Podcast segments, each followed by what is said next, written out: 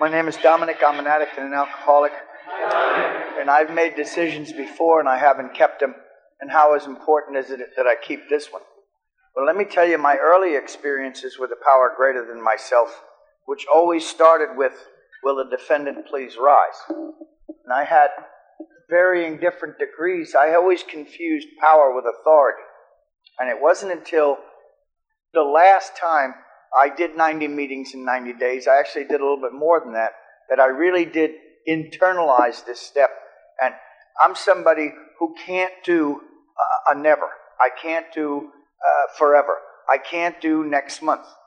The times in my recovery I've gotten in trouble is when I'm just burbling along and forgetting that all I have to do is in the morning, upon awakening, surrender my will and my life.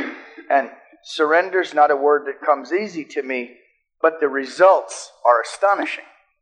So, the principle behind this, as I've learned it in this room, is that the third step, thank you, Gary, is the no matter what step. I mean, no matter what, just for today, I'm going to turn my will and my life over and then not take it back.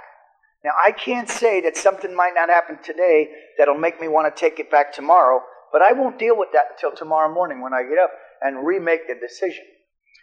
The obvious detriment in my own personal experience has been my will and not his will.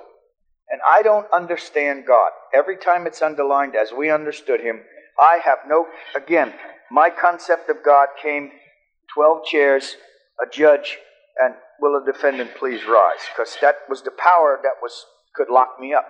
And now I recognize that the signals that I get are far more subtle.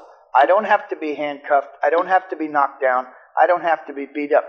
That little voice that I hear telling me this not might be the smartest move you can make. And then stop it because the book clearly tells me to pause when I'm agitated or doubtful. So it reinforces my desire to keep this decision in place. And I really couldn't make the decision until I came to believe. And it seems to me, as somebody who's very, very mechanically inclined, that this particular step, there's, you know, I'm going to digress one second. Junior Johnson used to see how smart people were about cars by asking them, Do pistons stop at the top of the stroke?